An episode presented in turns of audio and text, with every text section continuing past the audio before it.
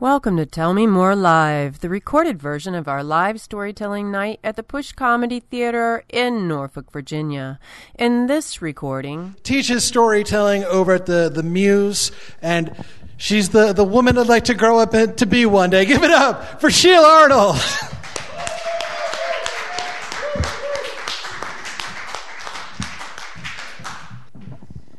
Well, I would encourage you first to uh, darken your skin, but not use. Uh, uh, maybe an oven would be nice, and have shorter hair and no beard, and you'll be good.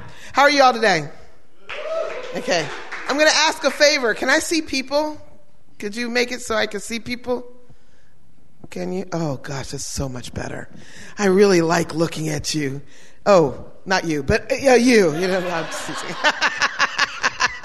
I'm teasing. I'm so glad to be here again, and um, I had the wonderful time last year to do a lot of performances. I'm a professional storyteller. That's my job. I get to tell, go around and I get to talk and people pay me. And it's wonderful. And so if you ever like a job like that, let me know and I'll help you, you know, get paid to talk. It's kind of fun. But last year I had so much fun because I went to do something I'd never done before that I always wanted to do. It was kind of a bucket list thing. I went to Coney Island. And I had wanted to go to Coney Island, and I had this opportunity because I was going to be performing in Brooklyn uh, at a friend's house, and I couldn't stay with her. She was like, Come stay at my house. I said, I can't stay because she has five cats and I would have died in her house. I would not have been able to come. But I had to perform on the day that I was going to be there, and I said, I really will. I just have enough time. I can only be at your house a short period of time, you know, do my performance and get the heck out because I would die. So I said, I'm going to stay in Coney Island. My friend said, Oh, that'd be great. Because I had never been there. So I found a cheap hotel and and I woke up that day, I didn't have to perform, and I went into Coney Island. After the night before, we had eaten, eaten, eaten at a, a pizza place uh, that was the best pizza I've ever had. And they were over a hundred years old, this place was. It was a small, tiny little place, hardly any place to sit. Nobody was in there when we went out at 6:30. I was a little worried, but my friend had heard it was great. They sold one thing: pizza. They did not sell subs, chips, pizza. And they sold pizza, not by the slice, but a full pizza. And when I walked in, she said, And we don't have any mediums. so we get a large, yep. And she didn't care if we walked out. And I said, There's not a whole lot of people here. There were before you. And I'm like, Oh my gosh. So we saw on the wall a picture of Cassius Clay. Muhammad Ali, he signed it when he became Muhammad Ali. We saw on the wall 1930, we saw when the bombing happened and the war started. It was on her walls, and these were actual things that were from that time period. It was amazing. Best pizza in the world. And then the next day, I went into Coney Island. I ate Nathan's hot dogs. You know, not just from the Wiener Hole, but from Nathan's. And, and in Nathan's, there's no place to sit, so you stand and eat. And it was wonderful. And I paid an extraordinary amount to stand and eat. And then I walked down and, and I got onto the, the boardwalk and I just watched and it was cold. It was November and, uh, of last year this happened. And so it was cold and, and I watched the water come in and I was happy with life. And it was just amazing. I watched and I saw Ruby's and all these things that I'd, I'd heard about. And then on the way back, I was had to get back to the hotel, and, and on the way back, just walking on the boardwalk, I I stopped. I got stopped because I saw the people that were going to run into the water. Every Sunday, the folks that I forget what they're called, the, the people that are weird, the polar bear people, run into the water, which sounds great during the summer. I cannot imagine. It was freezing cold. It was already in the 30s. And they were initiating people that day to go run into the water. So I got there as they're all standing up with their, their jackets on that say polar bears and, and they're gathering together and then out came a couple. They were going to be initiated. And so they had on their, their top and the swimming trunks and, and, but then they said, somebody said, do you have the sticks? I didn't know what that meant. Then I watched him bring out these sticks, the long sticks that were gathered, um, had a, um, strings and different, uh, uh, uh, different designs on them. And they had a bucket there of looked like water or soapy water. And they got into the middle of the boardwalk and they dipped those strings into the water and they lifted it up and pulled back and the bubbles came out. Huge, big bubbles. And every time they did it, adults and kids just cheered. Little kids ran around looking for it. I was sitting there and a smile on my face. They were bubbles. and it was just awesome. And, and everybody was excited, but one bubble went up one time. One bubble went up, and a man was walking, and that bubble came toward him and woo! and it sent me back. It sent me back to Malawi in 2016, the worst year of my life. In that year, I went to Malawi, a small country on the eastern side of Africa. I went with the team. I was walking through a time where my husband and I were not connecting. It was awful. I was hurting. And I had gone from one conference to do some storytelling teaching to another conference, and I was exhausted. And yet I was already ready and scheduled to go to Malawi. I was looking forward to any way to get out of going to Malawi. I was hoping I might get sick. Maybe I would die. Anything to prevent from going further. It was the worst time. I had nothing but sadness. I was racked and filled with it. I was lonely. I was miserable. I had no choice. I was one of the leaders of this group. And so I got on the plane. And I had not rested long. So on the train, on the plane, I, I cried a lot. Now, I'd been to Malawi three other times, so I had friends there, and I was excited to see the other, uh, the interpreters that I was friends with, and I was excited to be on the trip with friends, but I was sad. And I didn't do well in that sadness, it just creeped over me. And while I was there, I did a lot of crying. And that isn't the thing you usually do in front of the Malawian people, is bring that there.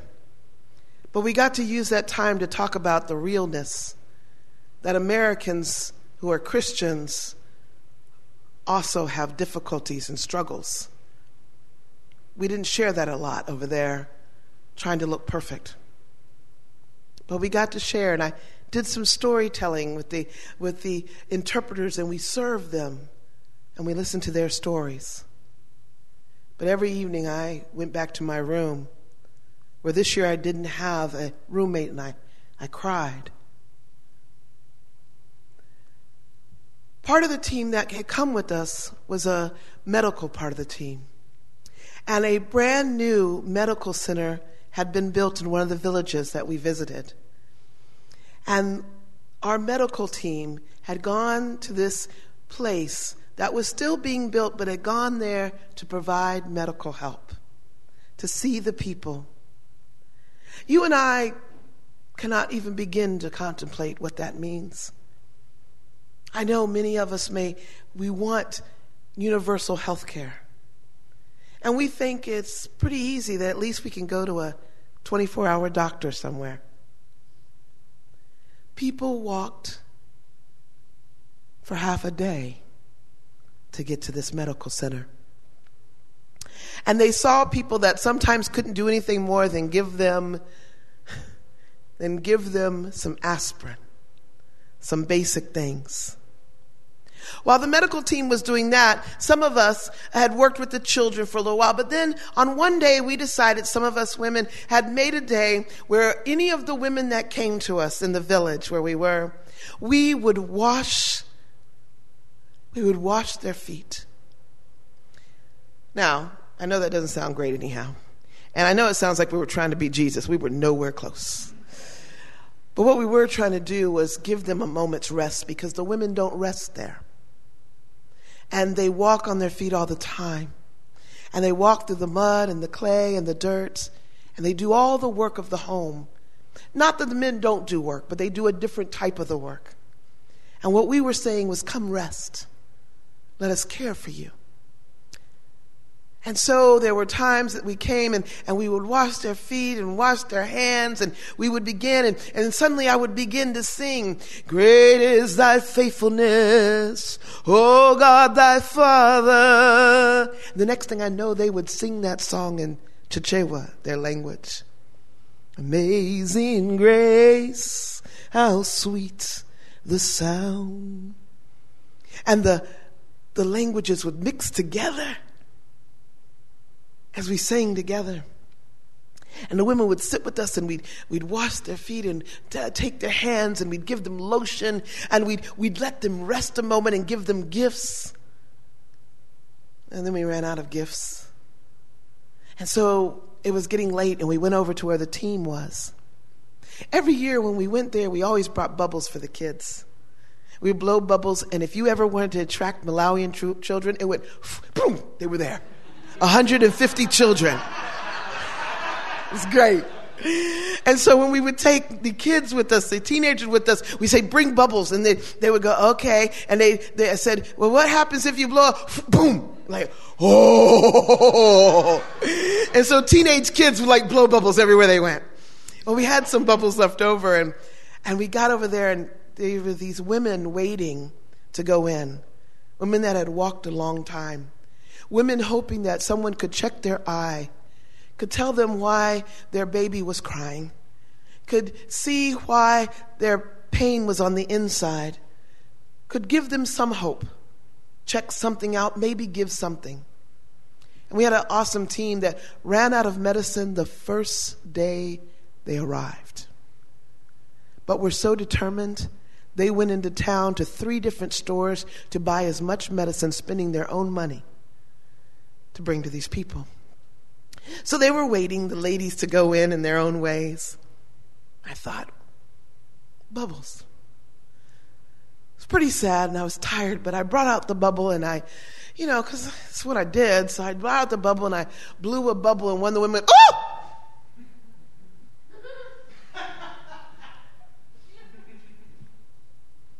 and then I realized she'd never seen a bubble and then it popped and went on her face. Oh!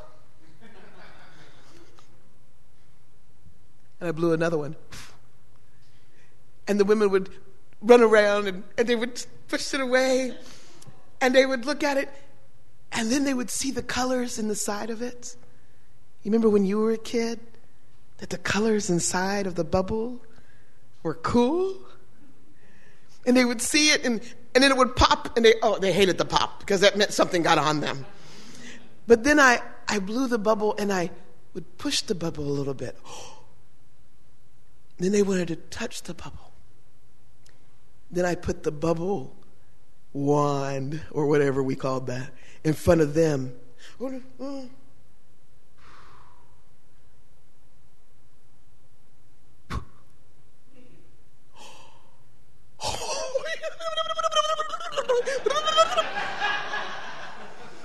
Pretty much it was, that's really cool. Just in a language I didn't understand. And then someone said, oh.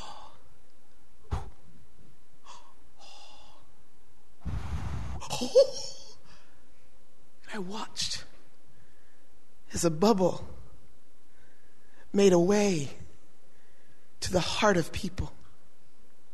And I realized everything I had inside of me, that God would treat it like a bubble. It was going to be okay. And I came back to watching that bubbles lifted up and waved in Coney Island in 2018, in what was now the best year of my life, where I had grown and I was strong, where I knew who I was, where I wasn't with the man I had loved, and we would not ever be together again because of divorce. But I knew that I had done all I could. So I smiled as I remembered where I had been, where I had come, and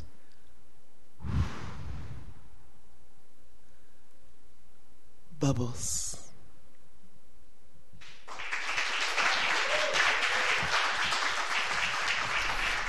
If you'd like to tell a story like this one, or just enjoy the show, visit tellmemorelive.org. That's tellmemorelive.org, where you'll find a list of upcoming shows, plenty of ways to pitch your story, and our podcast featuring storytellers from previous shows. Until next time, thanks for listening to Tell Me More Live.